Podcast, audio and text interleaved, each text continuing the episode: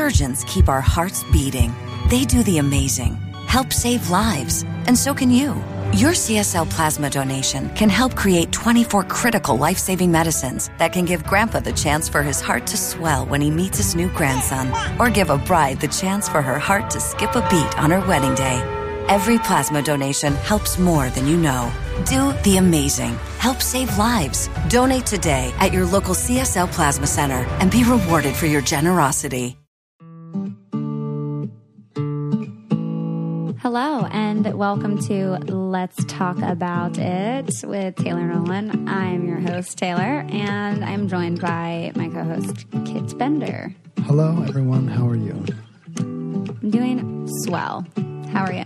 I'm really, I'm really good. I'm excited about this conversation with uh, Eric Hodgdon. Yes, me too. He has just such a powerful story, and it just it it gives it makes me feel all the feels. Mm. He lost his daughter Zoi four years ago, um, and lost her to suicide and you know it is may it is mental health awareness month and suicide is a topic that is often very scary to address but it's also i think something that comes up regularly for people throughout life, you know, different low points where perhaps suicidal thoughts come in. And um, I definitely want to encourage everyone at least at the end of the episode to check out our episode notes and the different resources that are available, um, both from our guest Eric and just from other organizations around the country. Eric is now speaking around different communities teaching people how to thrive through grief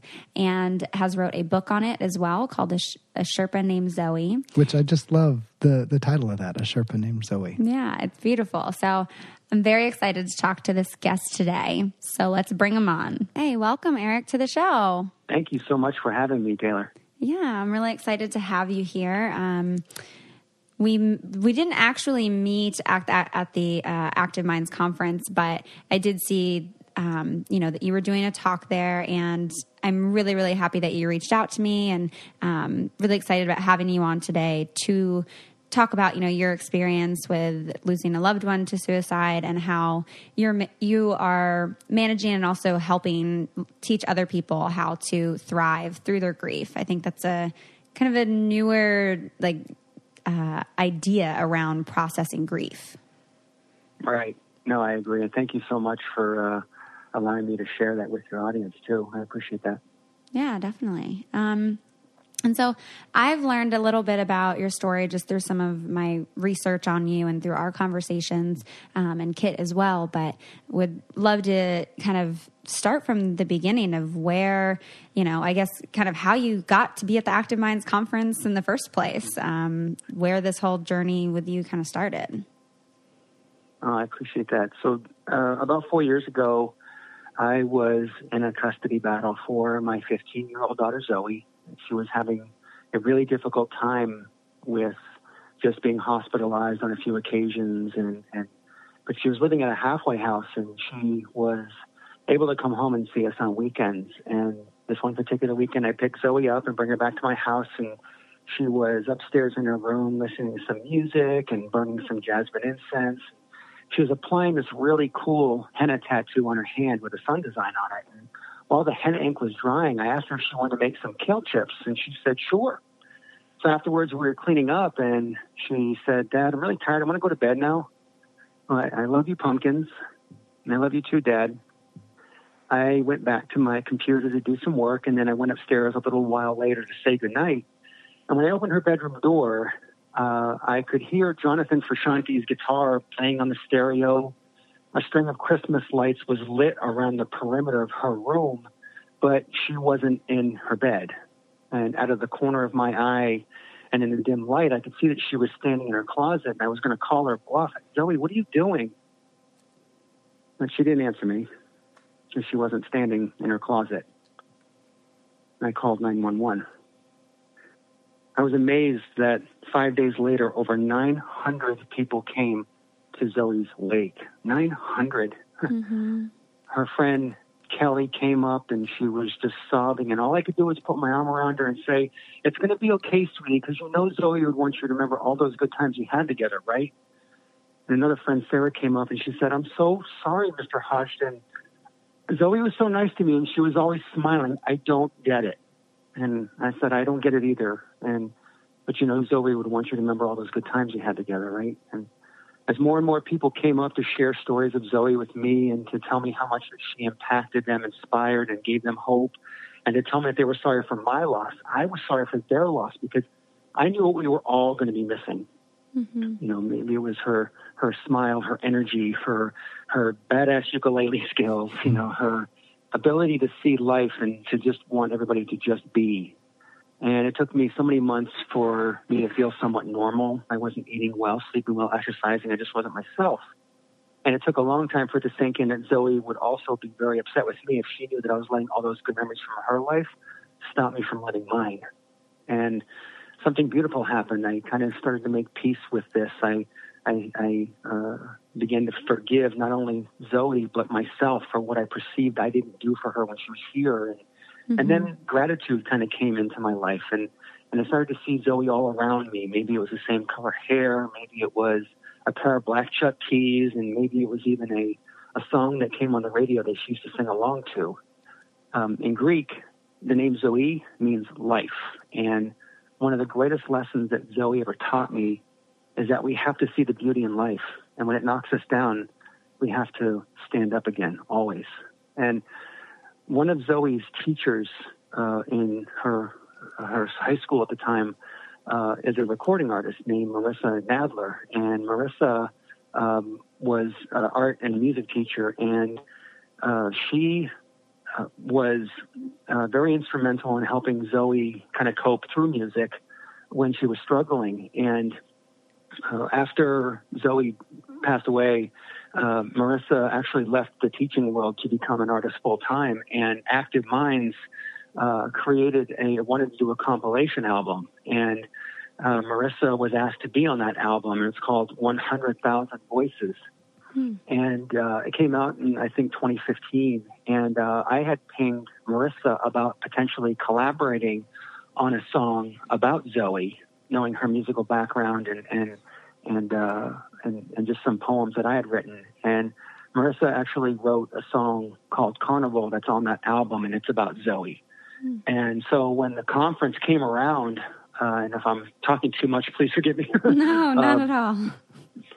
But uh, when the conference came around last year, um, I just, it was one of those situations that it, it came up on my news feed that the conference was coming up and, and I wanted to share what lessons I've learned over the last four years about coming through something like this to help the students who were going to be in attendance at that event mm-hmm. and the facilitators and administrators. And I, I can't tell you how uh, grateful I was to be able to stand up and share Zoi's story and to help them build their own resilience because it does really uh, it does really rely on us doing the work and, and going through those those uh, struggles in order to get stronger. So that's mm-hmm. how I mm-hmm. got involved with the uh, Active Minds conference. Yeah. So which came first, the um, participation in the Active Minds or the decision uh, to write a book and release a book about it? So the book, thanks. That's a great question, Kit. Uh, the, the book came about uh, about two years ago. I was um, working with some uh, clients and uh, telling them stories of some experiences that I had, uh, meditation and connecting with Zoi, and not only that, but just some of the the the some of the things that her friends were telling me that she did, the impact that she left on mm-hmm. them, and uh, I just wanted to put that together in a book to kind of walk people through uh, grief because this mm-hmm. grief is an element of the human condition that we are all going to be exposed to. Yeah. And it obviously, when you lose a child, it's out of place. It's not really the way things are supposed to go. But mm-hmm. then again, life doesn't necessarily go the way we want it to go either. So yeah. I think for us to be prepared and be and build resilience while the sun is still shining prepares us for when the storm clouds come, and they'll come. Mm-hmm. Hmm. Absolutely. Hmm. Can you can you talk through the name of the book a little bit? I think it's a it's a great name, but I'm I'm curious um, what inspired a Sherpa named oh, Zoi. Thank you so much. Name. Yeah, uh, I remember when I was writing the book, I was having such a hard time coming up with a title. The only thing that I had for a working title was just Zoi's story.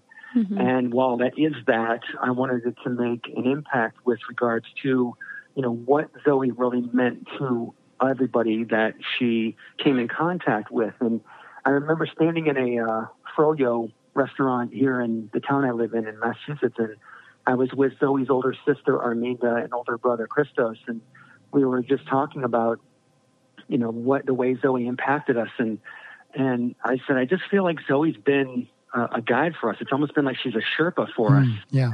And and I just my eyes get wide, and you're like, that's it, a, a Sherpa named Zoi. Zoe has been guiding not only me but her our family and, and all of her friends uh, in so many ways uh, that I just felt like that, that worked. Uh, that was that was it. That was the title. Mm-hmm.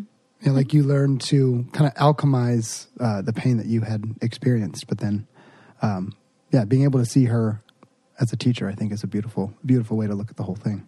Yeah, and I mean, yes, I I again just want to say thank you for being so vulnerable and, and being so open and and honest with what your story and, and your journey has been with all of this. I mean, this is very hard stuff to talk about and even as you yeah. you know share your experience of just those moments and remembering the details of that last evening and everything i mean it it warms my heart so much to know that you are, you know, taking this and and really like improving your life and others from it and fighting out of this kind of like deep dark hole that sometimes we find ourselves in with processing grief and right. while while sometimes there's time and that's needed for that but also being able to to pull yourself out of that and and like you said realizing that Zoi wouldn't have been happy with you you know right. living your life like that that she would want you to be living your life to the fullest as well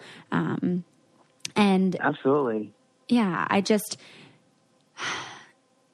you know, I, I'm I'm really curious to kind of go back a little bit to when you were talking about uh, the wake for her and how all the students were coming up and, and saying these amazing things about her and the wonderful impact that she had had um, on their life yeah. on their lives. How do you think that that impacted the students? I mean, it sounds like a lot of the work that you do now is with other students and with young people trying to educate on this topic. And I'm curious how it was, you know, for them experiencing this. Well, thank you. That's a very good question. Um, and yes, I think focusing on students uh, is. I think when you're at, at that age, uh, 13 to 21, even up to 26, you know, you're there's so many things that, that are still developing in your mind. You're trying to figure out the world as it is. Mm-hmm. And when something like this happens, uh, you know, as an adult, it brings you to your knees. And I can't imagine that extra weight that's on a on a on a, uh, a kid's back when something like this happens to one of their friends or somebody that they know, because there's the, the they definitely have a capacity to process this, but they also, uh, you know, it, it, may be difficult for them to figure out where to even start. Yeah. And so with Zoi's friends, I immediately started saying to them, look, guys, no matter what, we're in this together and we're going to get through this together. So mm-hmm. everybody, you know, eyes on, you know, you know, let's, let's keep our eyes on each other. Let's take care of the person at our left and at our right. It's at our shoulder because when we are feeling most vulnerable and most uh, down about this entire situation, if we focus on somebody else and how they're doing, that actually helps us, but it, helps them too. Mm-hmm. And I just really feel that, um, you know, working with Zoi's friends, checking in with them, saying, "Hey, how you guys doing? Is everybody okay?" And sometimes they would say, "No, I'm not doing okay," and that's okay too. Yeah. But I'm grateful that they were able to uh, verbalize that and vocalize that because they needed to have some sort of idea of what to expect. And and what I was trying to help them do was to paint the vision of a future that didn't yet exist. Mm-hmm. And and that was that yes, on the other side of this chasm of questions, unknowns, and fog and darkness, there is a light there. And mm-hmm. come hell or high water, we're all going to make it across there. Now, you each have your own chasm to cross because you have your own set of questions. But just know that you're not doing this alone.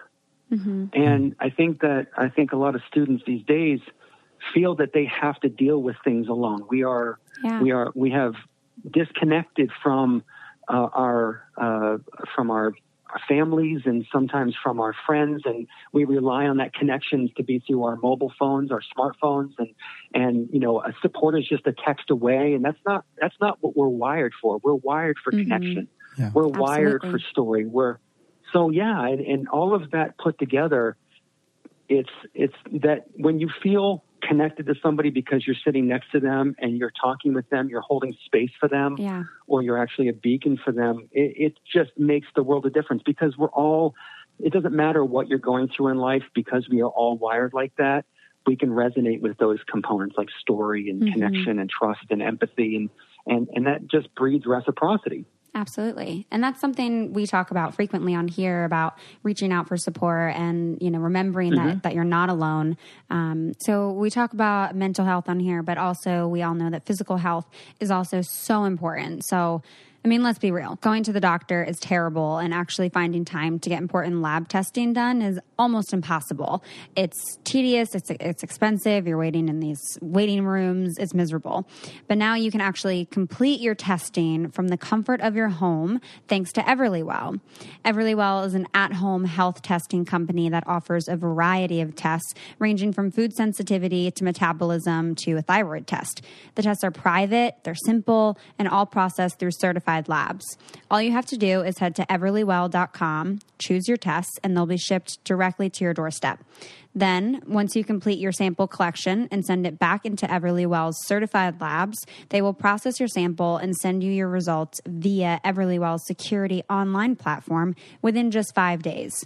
Everlywell takes all of the guesswork out of lab testing and puts the power into your hands to complete a range of important health tests all from home.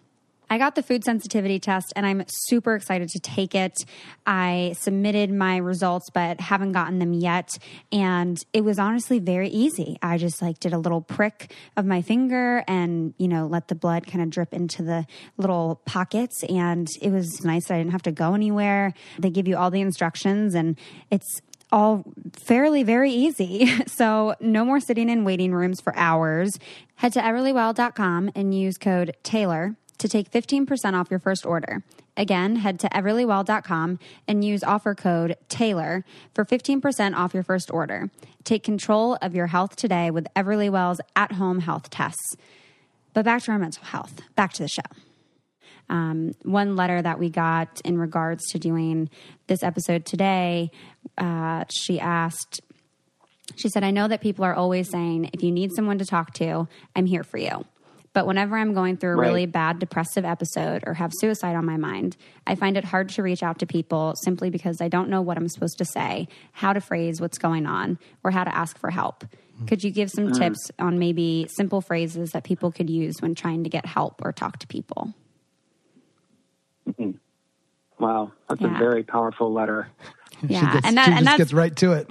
Yeah, and that's just one part of the of the uh, question. She has two others that are really good as well, but um, this one kind of along the lines of like reaching out for that support. Have you encountered this with some of Zoi's friends as to like how you guys actually start these conversations with each other?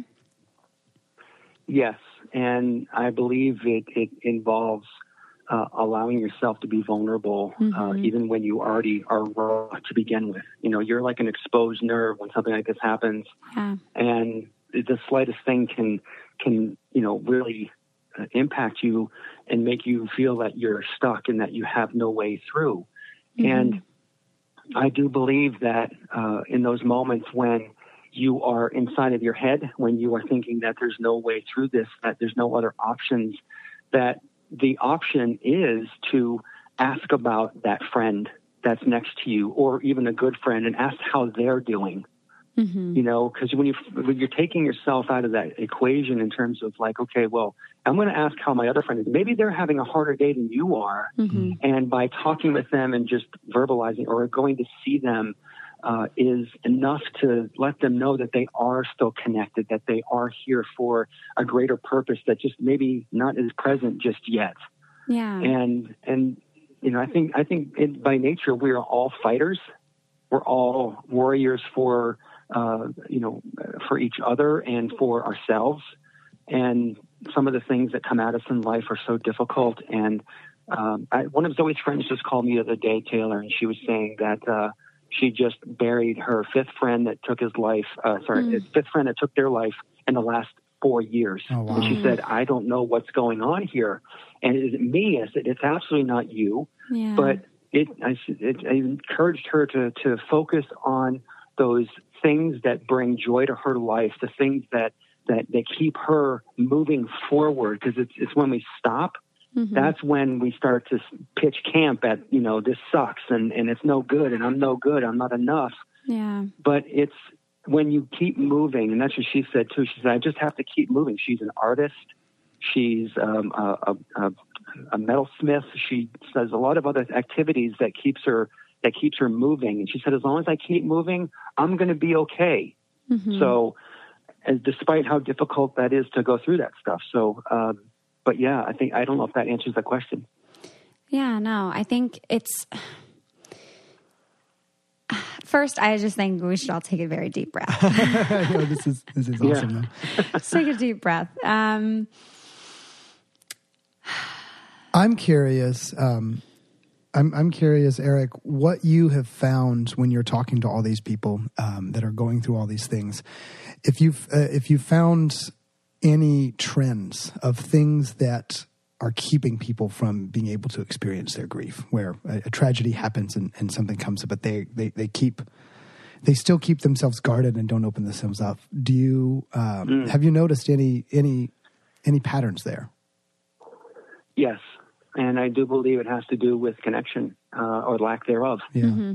Um, I think that uh, when students have the ability to hear other stories, uh, they can locate themselves in that story. When I tell, I just was at uh, Springfield College in Western Mass last week, speaking at an Out of the Darkness talk that they had on campus there, and uh, there were probably about a hundred plus students in attendance for this event, and and I shared Zoi's story, and so many, uh, probably had about seven or eight girls come up after me, and first of all, thank me for sharing the story of Zoe, but giving me a hug, but telling me that that it resonated with them because of the way that I talked about Zoi, how you know mm-hmm. she wants people to fight on, that we when we get knocked down, we have to get back up again, and for Yeah. them that may be all, that may be the impetus for them to move forward and say, you know what, I, I don't want to do this. I don't want to. Yeah. I, I don't. I, there has to be another option besides this. If this is what I'm thinking, that's the only thing that can help me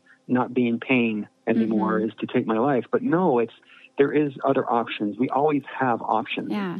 So, and it's finding those things. Yeah. We're discussing how to thrive today, which is so important. Looking for the positives and the best solutions that life throws at us. We always talk about mental health and physical health on the show, so it's very fitting that our awesome partner Quip helps take care of your dental health. Quip has been called the Apple and the Tesla of toothbrushes. And let me tell you, they do not disappoint. For me, the best thing about using Quip is not having to like bother with wires or chargers. Like that can take up so much space on your bathroom counter and it makes traveling so much easier too. It comes with a wireless mount that suctions right onto your mirror and unsticks to use as a cover for hygienic travel anywhere anytime. And because the thing that cleans your mouth should also be clean, Quip subscription plan refreshes your brush on a dentist recommended schedule, which means that they deliver new brush heads every three months for just $5, which also includes free shipping worldwide. That is my second favorite thing about Quip because I'm always like, oh, is it time to refresh my heads yet? Like, oh, is it still like sanitary to be using this head now, or do I need to buy another one? And this is just so easy. It just comes and I don't even have to plan or think about it. Quip is backed by a network of over 10,000 dental professionals. Most toothbrushes don't get named one of Time Magazine's best inventions of the year, but Quip sure did. Find out why for yourself. Quip starts at just $25, and if you go to getquip.com slash Taylor right now, you'll get your first refill pack free with a Quip electric toothbrush. That's your first refill pack free at getquip.com slash Taylor, spelled G-E-T-Q-U-I-P dot com slash Taylor. But now back to our mental health along those lines of you know kind of figuring out what those other options are um, another letter that we got from a different writer, she said that her question for this episode is how is suicide really prevented? I've been in some low places throughout my life, and only about twice have I really been as low to think that I had no other option other than to end my life. How do you dig yourself mm-hmm. out of that place? What advice or tips do you have for someone who struggles with those feelings? I understand mental health conditions are typically lifelong and there and there are different options available to cope with whatever illness you may be dealing with. But when do you think it's important to stop what you are doing and really focus on your mental health when it comes to feelings of suicide? Mm. Wow. That's a very strong question too and, yeah. and I think that's a question that does get asked a lot uh, yeah. about how what's the what are the steps you got to take in order to make sure that okay look i know i'm going to be feeling something like this mm-hmm. at some point but how do i get through it mm-hmm. and i think that there's a um, there's a couple of steps that people can can use in order to to get through this first they can if they manage their mindfulness i think that when it comes to being mindful, you are separating yourself from your thoughts because we yeah. aren't our thoughts. We are the observer and of our when, thoughts. Yes, and uh, you know, then from there, um, you know, find a different approach to um, to to work through whatever the challenge is you're feeling. Maybe that moment. Know that that moment is not permanent. It's going mm-hmm. to pass, and that you can find a way through it. But that's where you you manage your approach, or you look at a different approach, and you act on that so that it's a it's a it's a almost 180 degrees of that other that that option of saying, well, okay, the only thing I can do now is just end my life, mm-hmm. and that's not it. You want to go the other direction. So, what is it that I need to do that's opposite of that? Maybe that's going out and taking your dog for a walk. Maybe that's mm-hmm. calling up a friend. Maybe that's going out with a bunch of friends. Maybe uh, maybe that's writing music or doing yeah. something creative, you know, mm-hmm. to get your hands on it. And then I think the last step is that you have to protect the prediction that you're making about the outcome of this. And mm. when you make a prediction, whether you're talking about it or not, Taylor.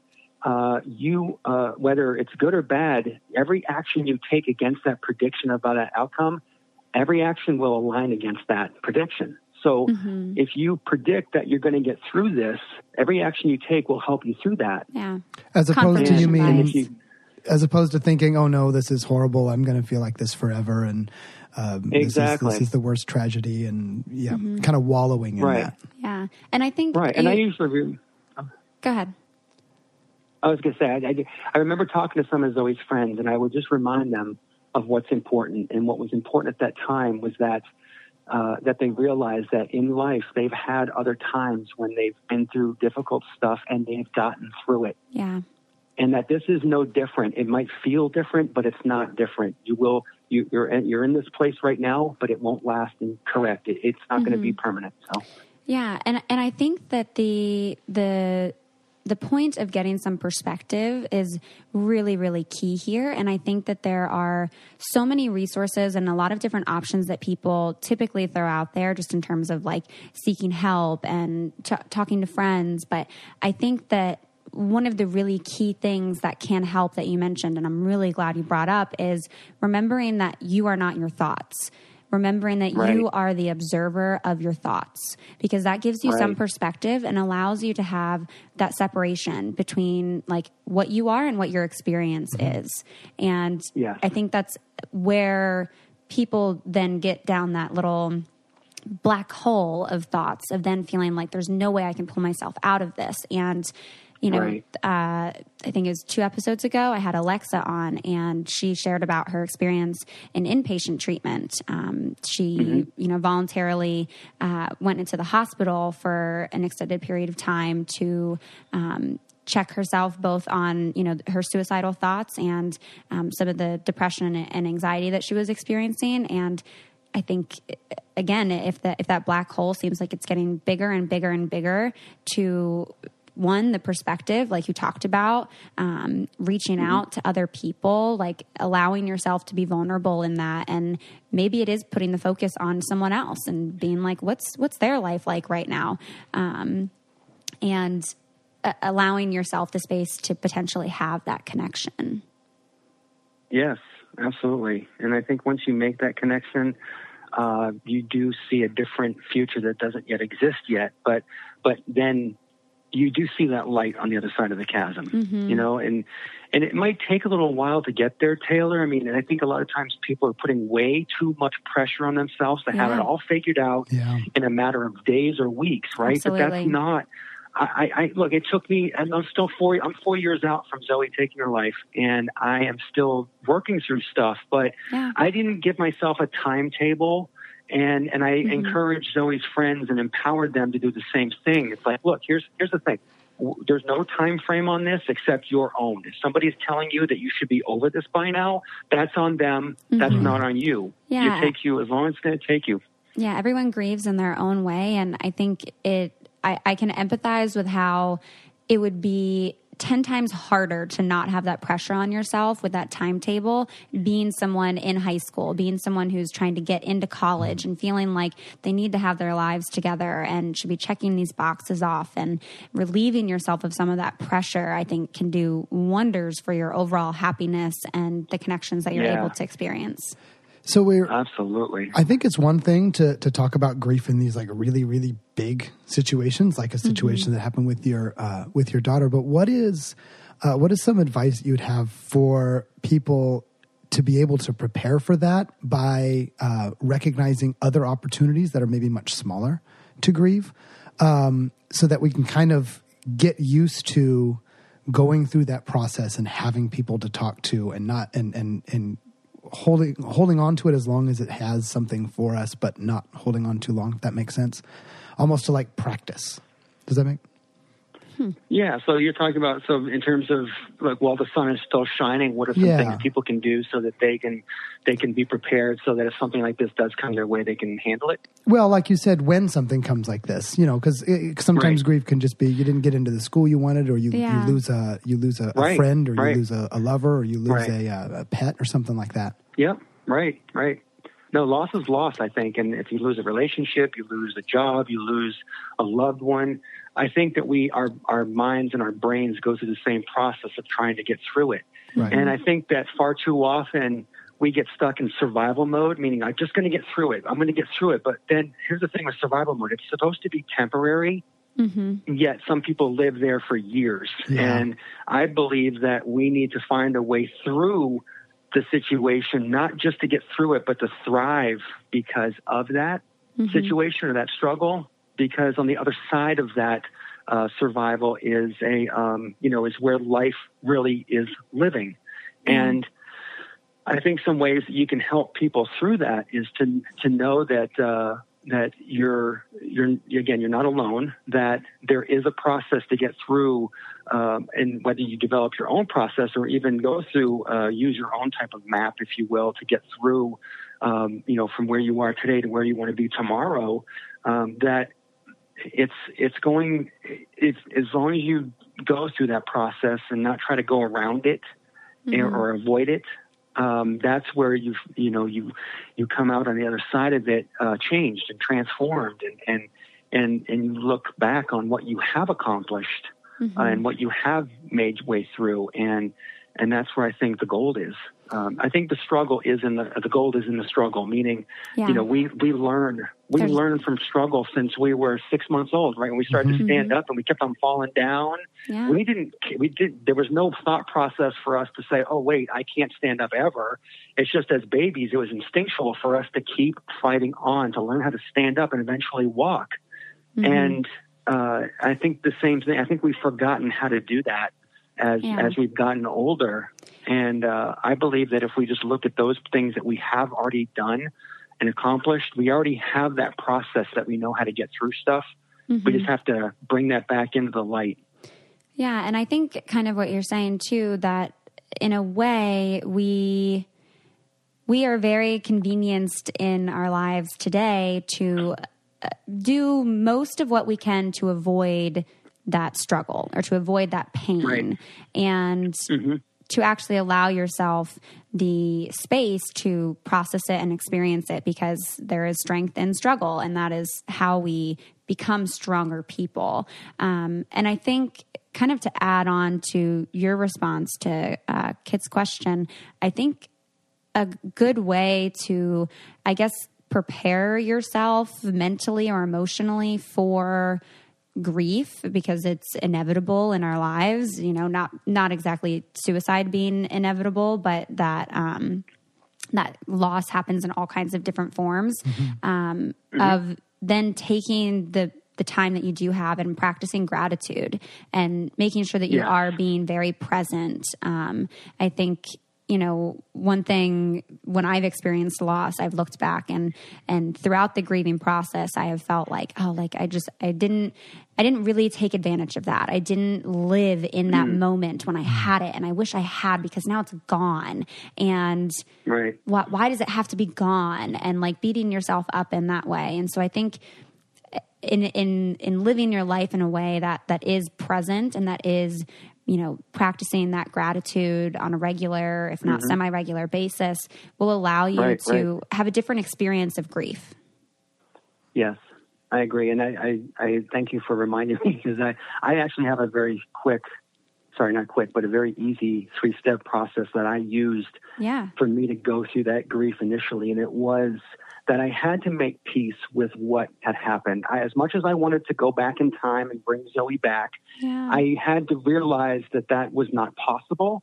So I had to make peace with the fact that this was going to be my new normal, as hard as that was. But that made way for forgiveness to come into my life. And again, not just for, for Zoi, for taking her life, because that is something that a lot of people can't forgive. And I get mm-hmm. that. I understand it because it's really hard. But it's also forgiveness of yourself because I, you ask so many questions like what could i have done more? Yeah. i you know i, I could have been a, i said to myself for months tara i could have been a better dad for you zoi. I'm so sorry. And i was mm-hmm. i was mm-hmm. driving home from work one day and it was if she was sitting in the car in the car seat next to me. And, she, and i heard her say dad i'm okay. Geez stop it. And that like kind of switched me from thinking wait a minute. She's she's okay you know there's no more pain here mm-hmm. and and that i know this is when i realized that i zoi was going to be so upset with me if i didn't live my life instead of just you know cry about her for a long long time and again mm-hmm. it's grief you have to go through that but but then when i forgave zoi um, and i forgave myself more importantly that's when I, the gratitude started to really come in. And then there was abundance of gratitude, which gave an abundance of other good things kind of coming in, good energy coming into my life, more people coming in to support mm-hmm. uh, me. Um, uh, gratitude for the fact that I have a house and, and I can put food on the table, so many things. And, and gosh, does that lighten your heart when that happens? You know, I'm grateful that I got to be Zoi's dad for 15 years. I was Zoi's dad. No one else got to be that. I got to be Zoi's dad. So I am yeah. so proud of her for who she who she is, and I still say is.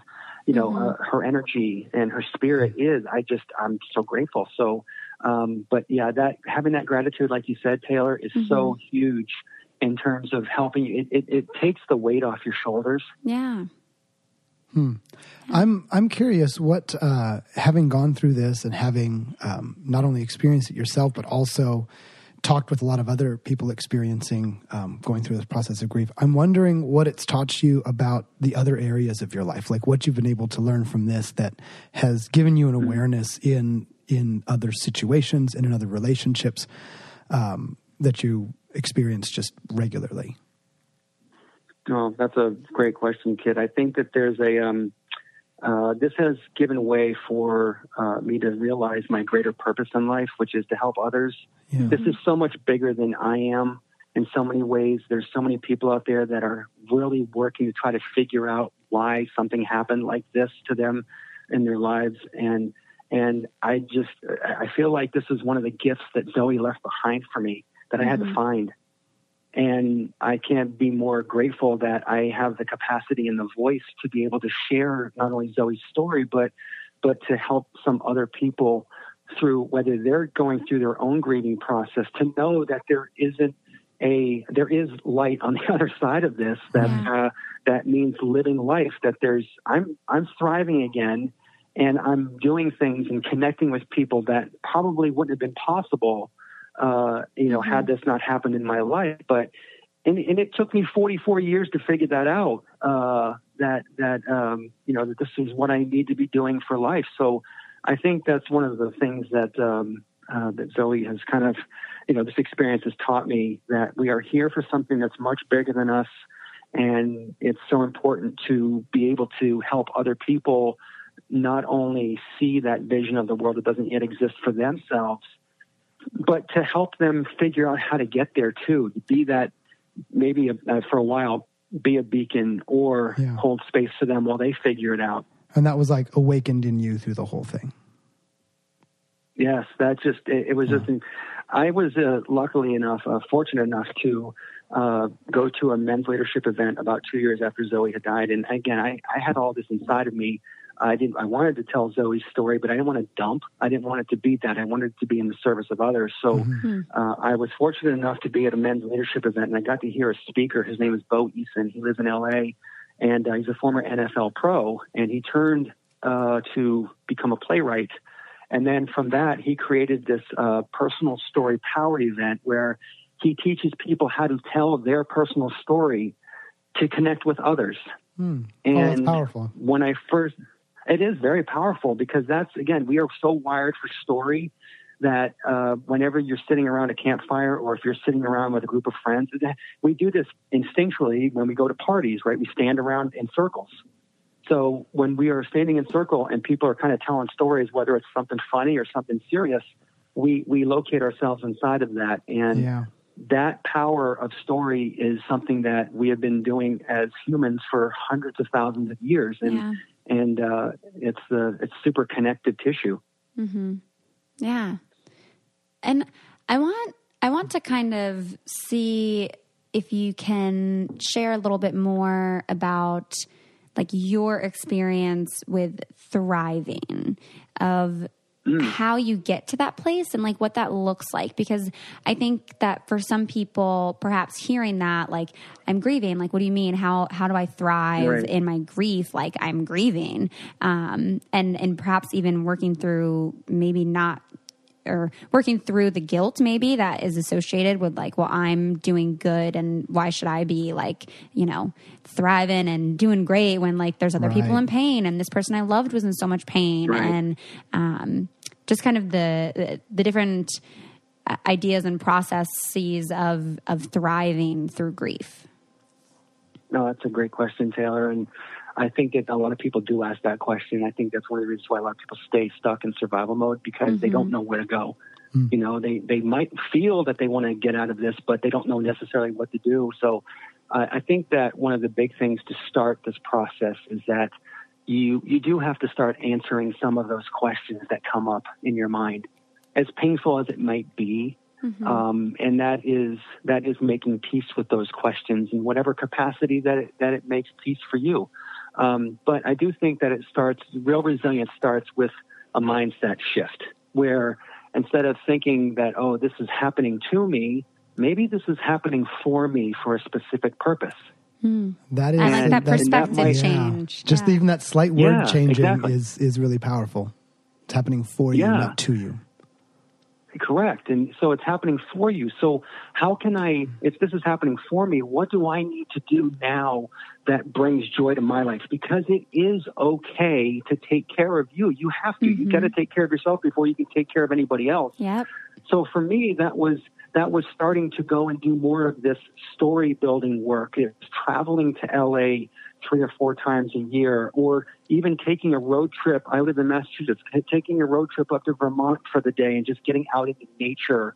Um, whatever it was that got me back to my nature.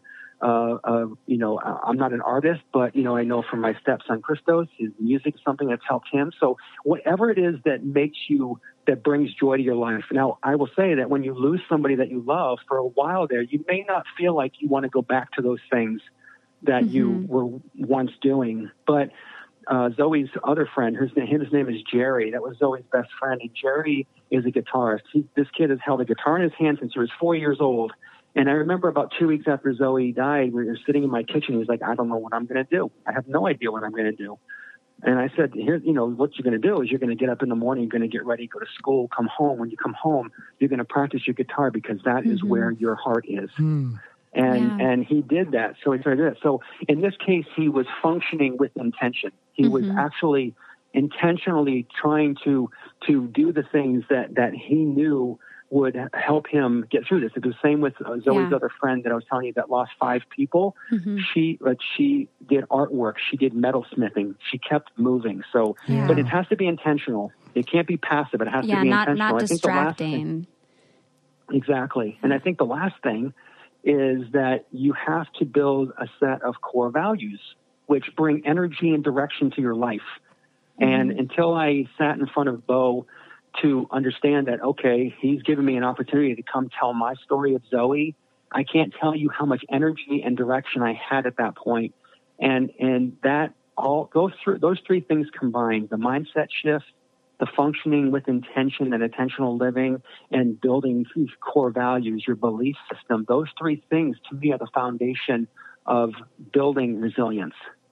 Hmm. And and then when you have those in place, life starts to happen around you. And and not just in a passive way. You notice things differently. You see things more beautifully. You start to appreciate what it is that you are. Uh, you start to see appreciate the gratitude. So it's just a, to me that's that's what's worked for me.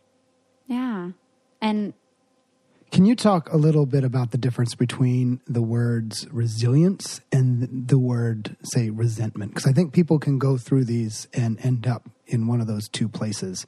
And maybe they think I'm building resilience to a thing when really they're bringing, they're just putting up barriers or walls to be from being able to like you know, distracting ex- themselves. yeah, i- or not allowing themselves to to feel it and say, okay, I'm I'm building up resilience, and by that I am not going to get close to anyone, and I'm going to keep everyone's at arm's length so that this never happens again. Mm. But what's so? What, how do you see the difference there? So resilience is the capacity to withstand adversity and thrive because of that. Um, it's not just getting through. So a lot of times, I think that uh, the difference between resilience and and I think was the word barriers. Is that what the other word was? I was thinking the word resentment, or just like kind of pushing Oh, things away. Okay. Yeah. Yes. Yeah. So resentment. So yeah. So when it comes to being resilient, you you're not putting on a set of armor for protection. You're setting. Mm-hmm. You're putting on a a set of armor to to withstand whatever life is going to be coming at you. And it's not. You're mm-hmm. not closing yourself off from the world. In fact, you're opening yourself up even more. yeah, But with resentment, you know, resentment, I feel that you are putting on that, that you're putting up that barricade around you that I can't, I can't, I can't handle this. But here's the thing. Mm-hmm. When you think you can't handle something, you've already started to. Hmm. I think you've already started to. So it's, it's really important that, uh, people remember that resilience is not about putting up barriers around you. It's about actually putting on a suit of armor that allows you to be more open to the world around you, but but protected so that when life does come at you, it only bumps you, it doesn't knock you down. yeah. That's almost how I look at resilience. I look at it as kind of like.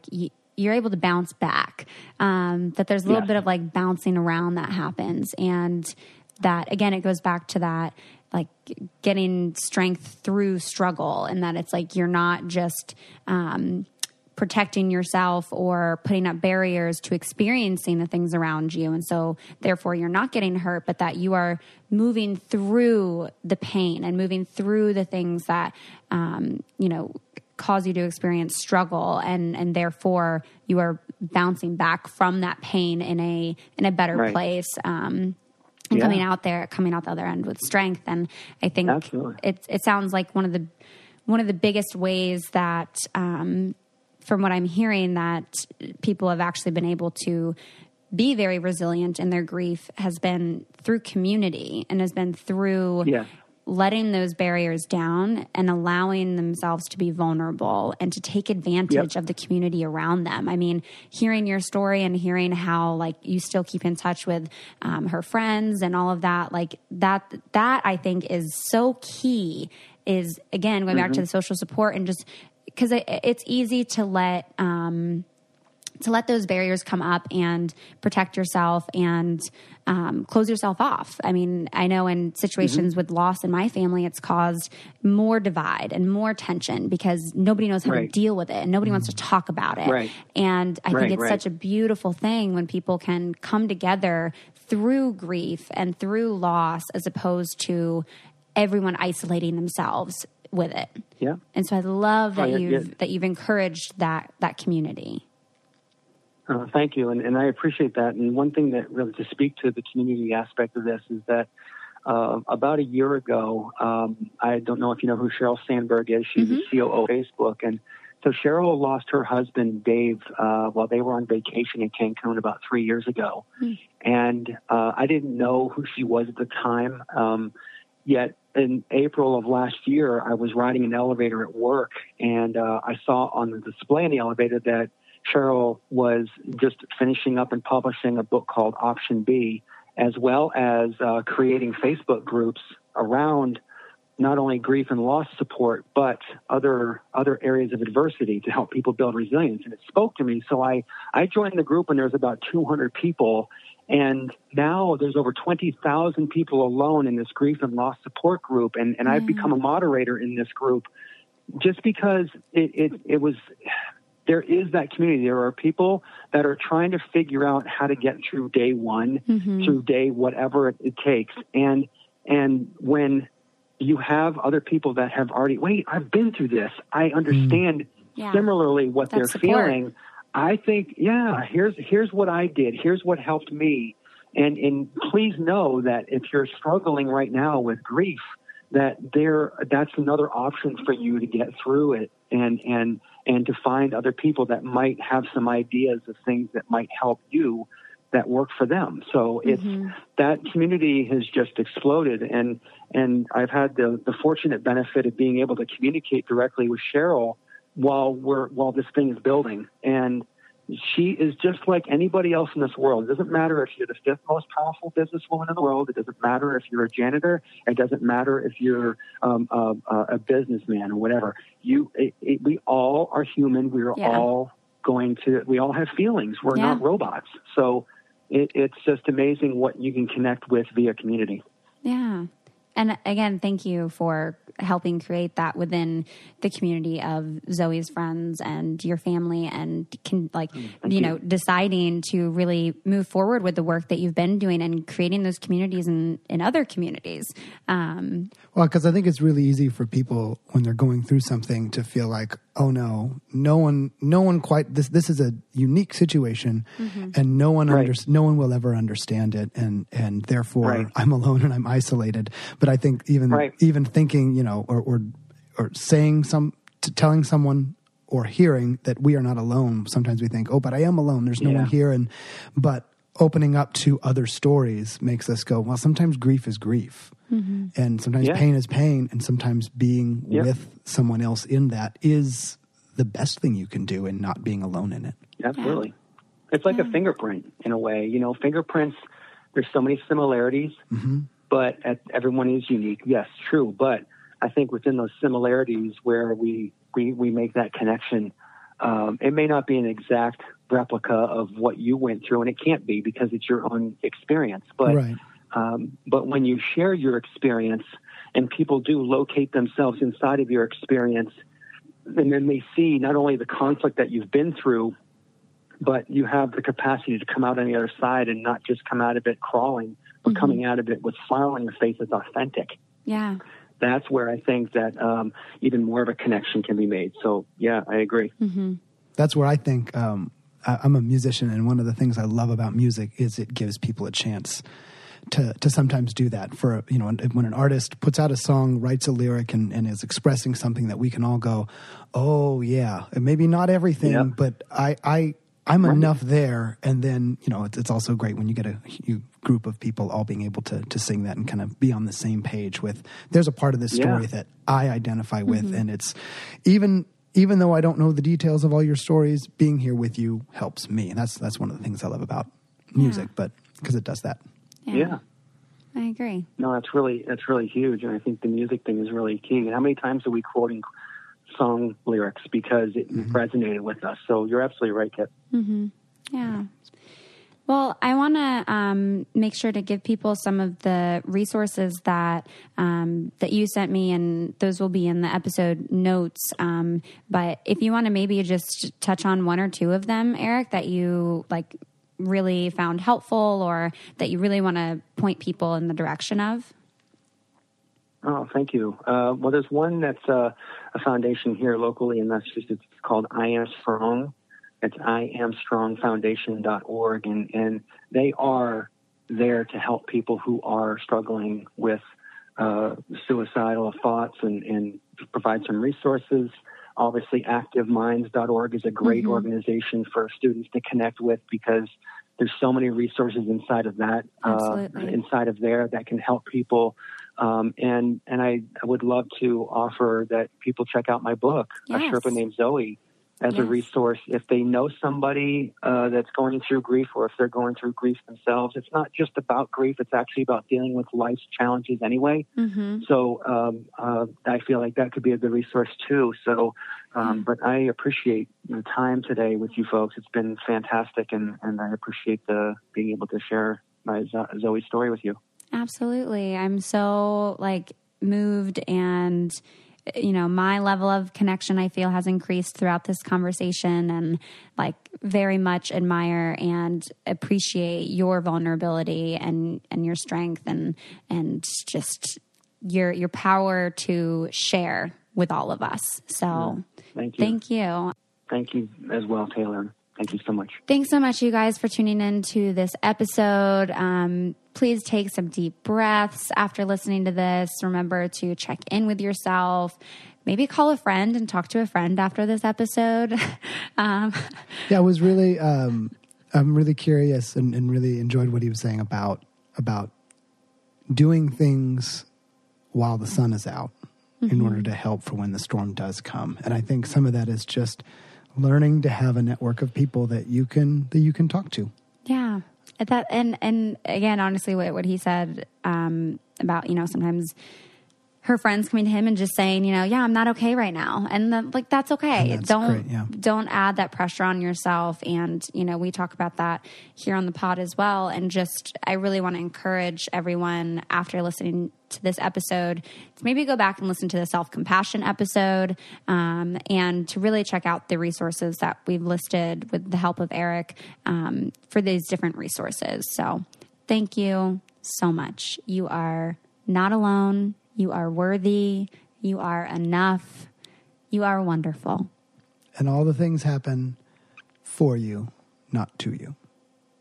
Which was a great way that uh, he phrased that in, in the episode, and that's that. That's one thing that I'm going to carry yeah. with me is is just remembering that all things are happening for me, mm-hmm. not to me. Yeah. Even if they're hard things, and even mm-hmm. if they're good things, they're they're always yeah. they're always there to to fertilize something and to help mm-hmm. the soil and the growth of what it's growing. A small change in wording, but very, very, very powerful. Yeah. So I hope all the things happen for you this week and all the all the days. all the days long? all the days long, I hope things happen for you. Awesome. You guys can send us emails about topics you want discussed at ask.letstalkaboutit at gmail.com. Please keep leaving us reviews and ratings on iTunes and let us know what you guys are really enjoying about the pod. And thank you so much for your support and thank you for having this conversation with us. We will talk to you next time.